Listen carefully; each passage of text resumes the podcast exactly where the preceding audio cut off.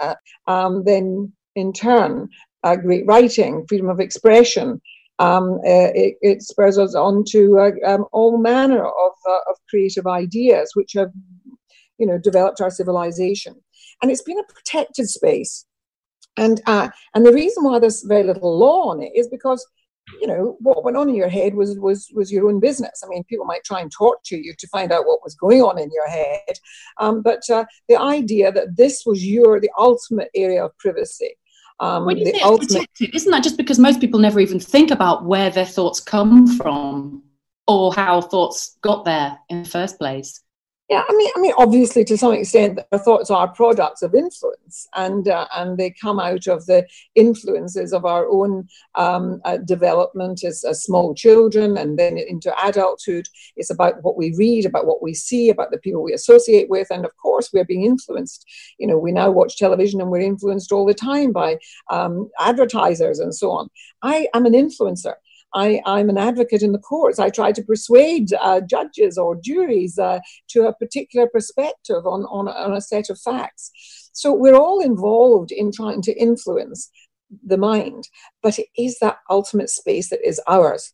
Now, the great problem about it is that um, nowadays we are seeing uh, the development of technology which has the capacity for, if you like, penetrating that space that space that is, that, it, that is the ultimate area of privacy. And we know that because we know that um, uh, the algorithm, algorithms that are used by social media to find out more about uh, us have been a way of monetizing um, um, um, information that is gathered by our own interaction. Can you, can you, can you elaborate on that using the example of Cambridge Analytica? I was just going to mention Cambridge Analytica, and many of uh, of uh, uh, the the uh, uh, listeners um, um, who attend Jaipur and so on will have, have, you know have had discussions about this in the past. But Cambridge Analytica really blew open for us something that um, um, hadn't been fully understood before. And Cambridge Analytica um, um was exposed really during the um, uh, elections. It was shown that information which is gathered about us, that there's something like 5,000 data points being gathered on each and every one of us if we use social media, that you start knowing the personality of those involved. I always remember a senior executive of Google once telling me that we know when a, an adolescent is homosexual before he or she does.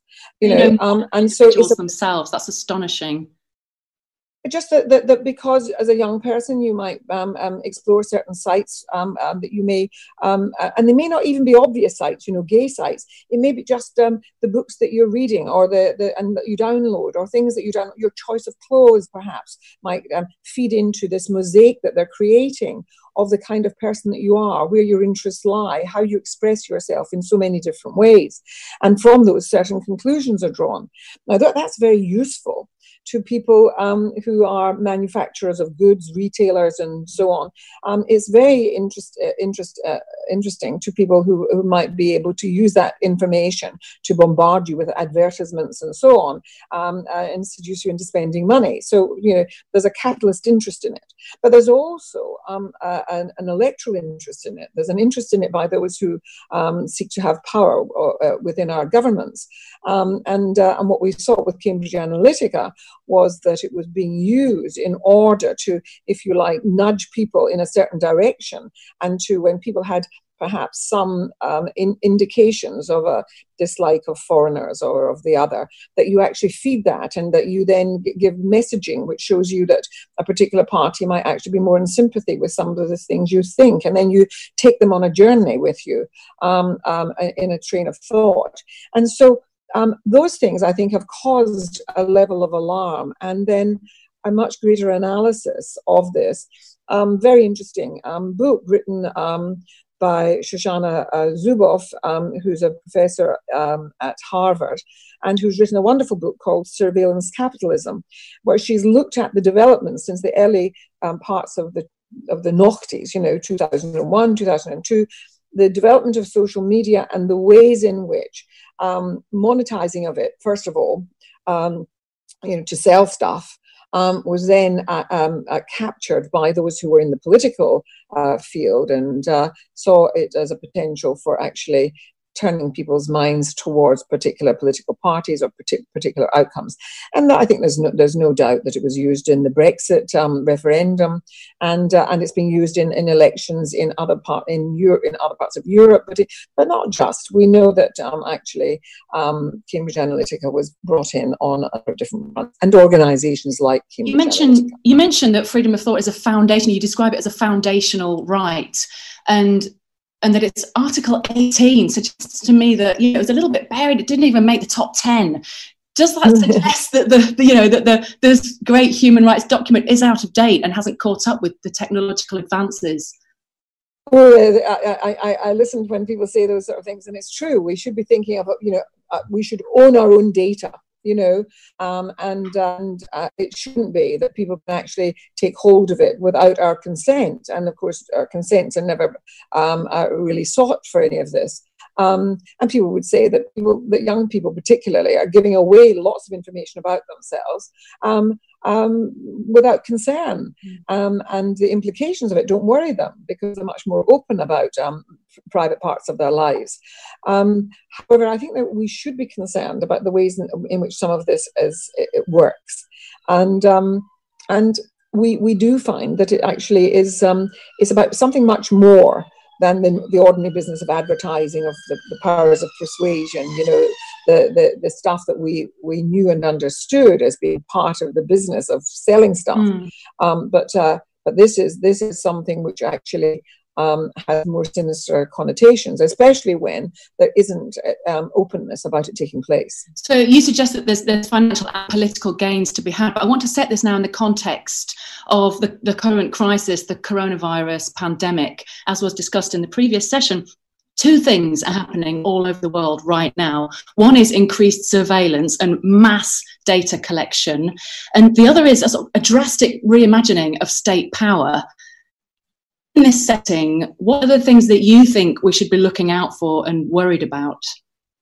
Well, um, uh, one of the things I, I um, am director of uh, an Institute of Human Rights for the International Bar Association. So, the International Bar Association is worldwide. It's 188 bar associations around the world.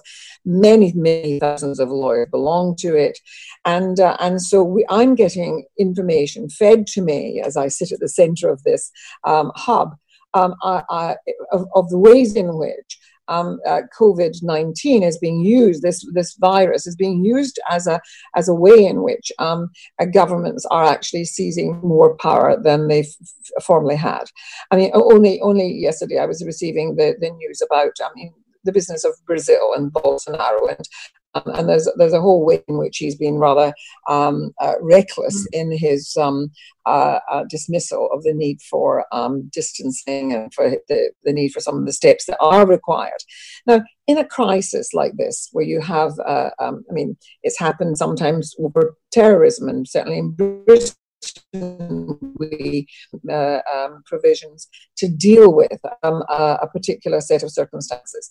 And there's a way in which you know the democratic processes you know decide, okay, here we are going to actually take some some uh, some of the you know the, the liberties that we that we uh, really believe are vital in a democracy. We are going to kind of limit them in order to deal with a particular set of circumstances. That will get you have, support when it's a question of public safety. People will want to oh, do the right thing people, people, people. When when terrorism was at its height during the Irish Troubles, and, and, and there were bombings in, in here in, in London and places, um, there, there, was absolute consensus around around doing that. But what was agreed was that there had to be regular um, uh, sunset clauses. There had to be revisiting of what sunset clause. What does that mean? A sunset clause is where is where you're saying automatically this this law stops, uh, you know, in a year's time unless Parliament agrees for it to Have be like an um, expiry date.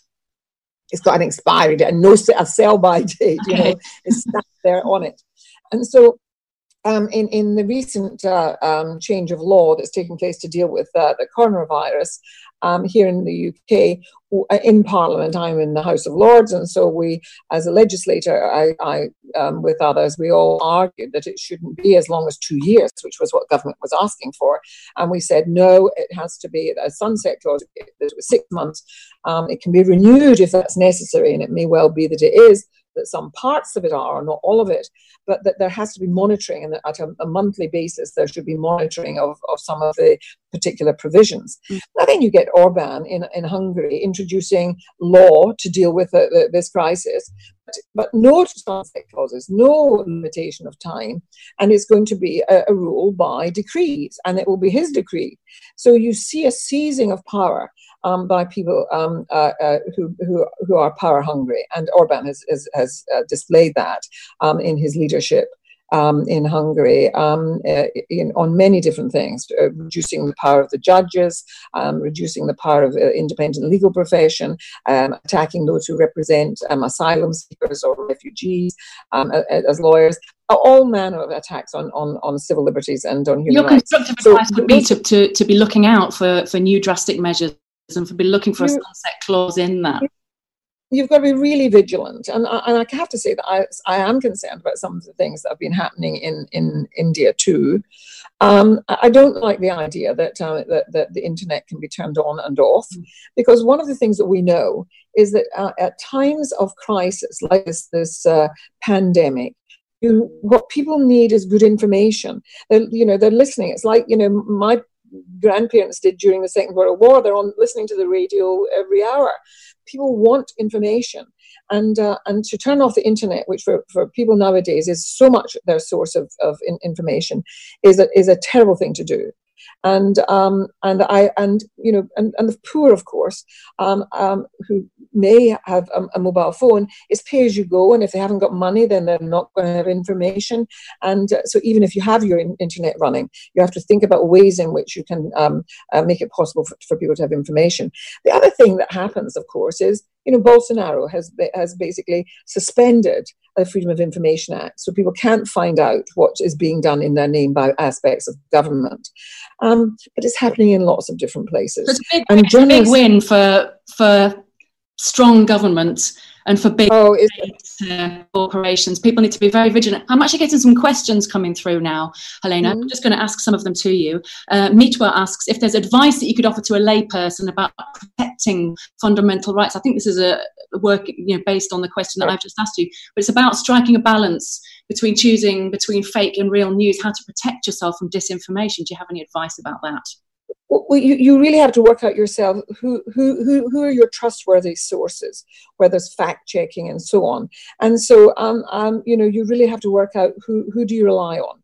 And, uh, and uh, you know, I, you know, um, the Pew uh, um, uh, Resource um, uh, uh, um, Center in the United States of America. Have done this with the American public, and and it came as an interest to me that they included the BBC up there the in their top three of reliable sources of information. Um, and so you know you have to work out who can you rely on, and uh, and uh, and I'm afraid that there are times when um, even the, the, sort of major sources of information um, are, are, proving themselves you know, instruments of, of, of, false news too. So there is a problem about this.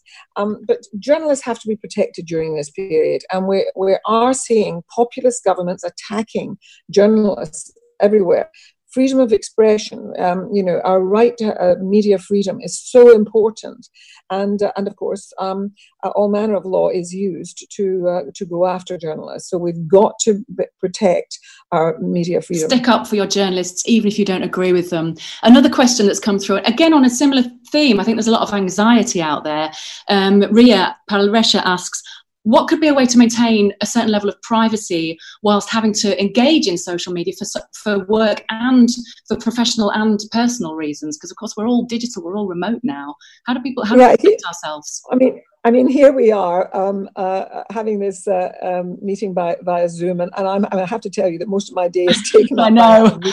Quite a lot of us got Zoom fatigue. yes, and so and so and so we're using these incredible networks. It's I mean it's wonderful that we have this technology. I mean I can't see my my my grandbabies um, because you know um, uh, uh, my daughter's a doctor and uh, and the chances of the, is that you know we, we could be we could be um, at risk um, people of a certain age. And so um, uh, uh, it, it's wonderful that we can make connection with people that we love and care about, and, and then the people we work with, and the people who are fighting the great fight to keep, you know, uh, protecting our rights around the world. I need this technology, and yet I do know um, that it is all being you know, uh, infiltrated into the, the pockets of um, of people who will use ways I would I would not feel happy about, and and I do think a moment's going to come when all this is over where we really have to talk about the regulation of, uh, of, of, these um, platforms. There's a, another related question to this that's just come through from Abu Tariq, who, uh, and this comes off the comments you made about Brexit. Um, this person asks, could you let me know how we get rid of manufactured consent? I actually don't know what manufactured consent is.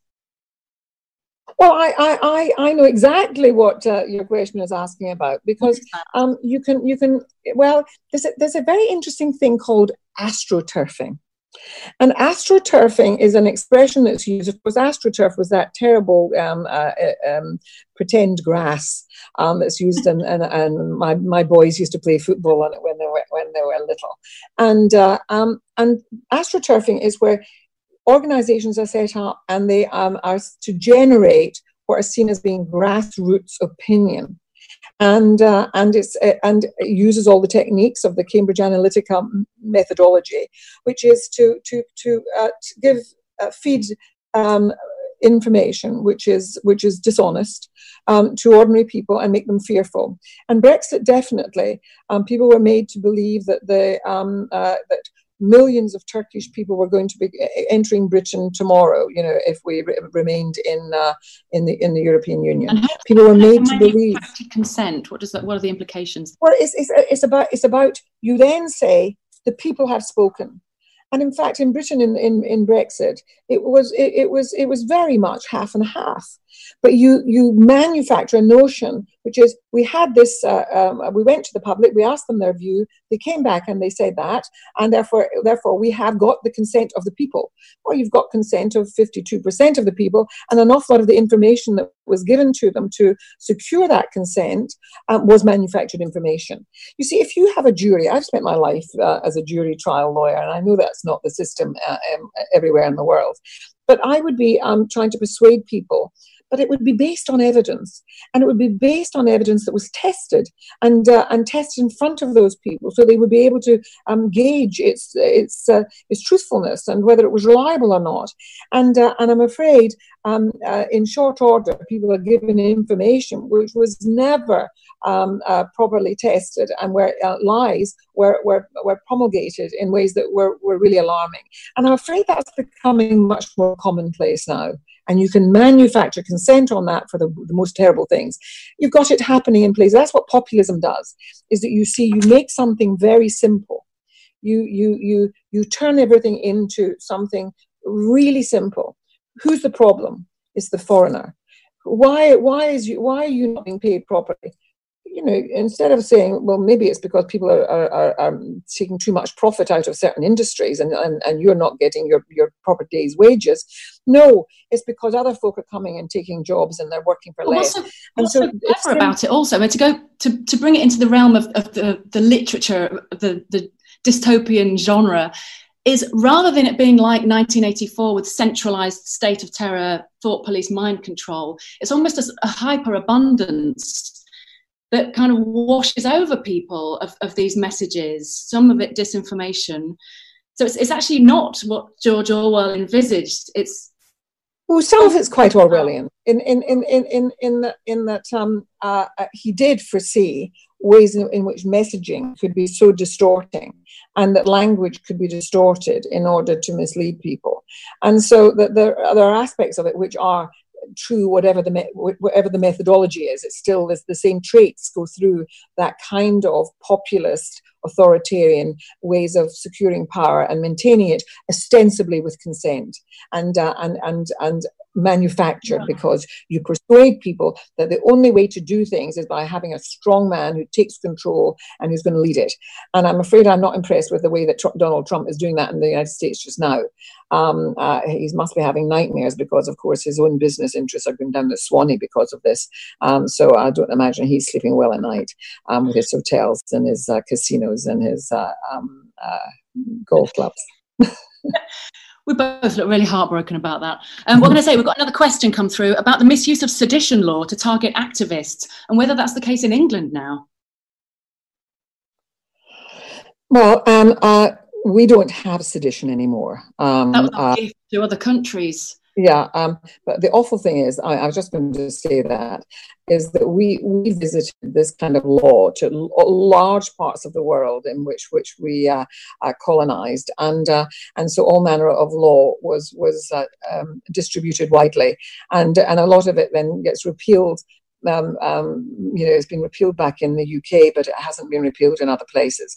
Um, but lots of countries in the world use it's not it's not just sedition, but they also have have laws which are about you know that if you you know if you criticize the, the leader or you uh, say something bad about the king or you say something back, bad about uh, um, uh, you know the, the the main party. I mean that's one of the worrying things about Orban. He's just brought in a law in which she's saying that um, any kind of criticism of you know false information, um, in, and it sounds as if he's being he's dealing with uh, the the virus, but it's drafted in a way where journalists are saying actually this is going to be any of us who criticize him mm. are going to be at risk of of uh, of, of consequences. And you see it with Erdogan, um, you know, the, the, huge numbers of, uh, of uh, journalists who've been imprisoned. But not just that, then the lawyers who represent, who represent the, the, the, the dissenters or the critics or the journalists, they end up in jail too. Another question's come through. This one's from Omprakash Parikh, and he asks Don't you think that the victory of right wing parties in the US, Latin America, Europe, Turkey have adversely affected freedom of expression and human rights? I should add that by and large they're democratically elected, so there's a tension there. Well, yes, um, I mean, but but populism um, um, it, it, always follows from that that business where I mean, I you know we can now do the analysis, and it's a, and it's and it's a fairly you know well known one, which is that uh, globalization, the economic crisis that happened in 2008 and eight, has had consequences, which has led to much greater kind of polarization between uh, rich and and and and not even the poor, but I mean even um, you know ordinary professionals around the world are uh, earning much less money, and people's incomes have been static for now for many many years, and so a great deal of disaffection, a great deal of, of happiness. And you pr- provide simplistic answers to how things will be made good for you.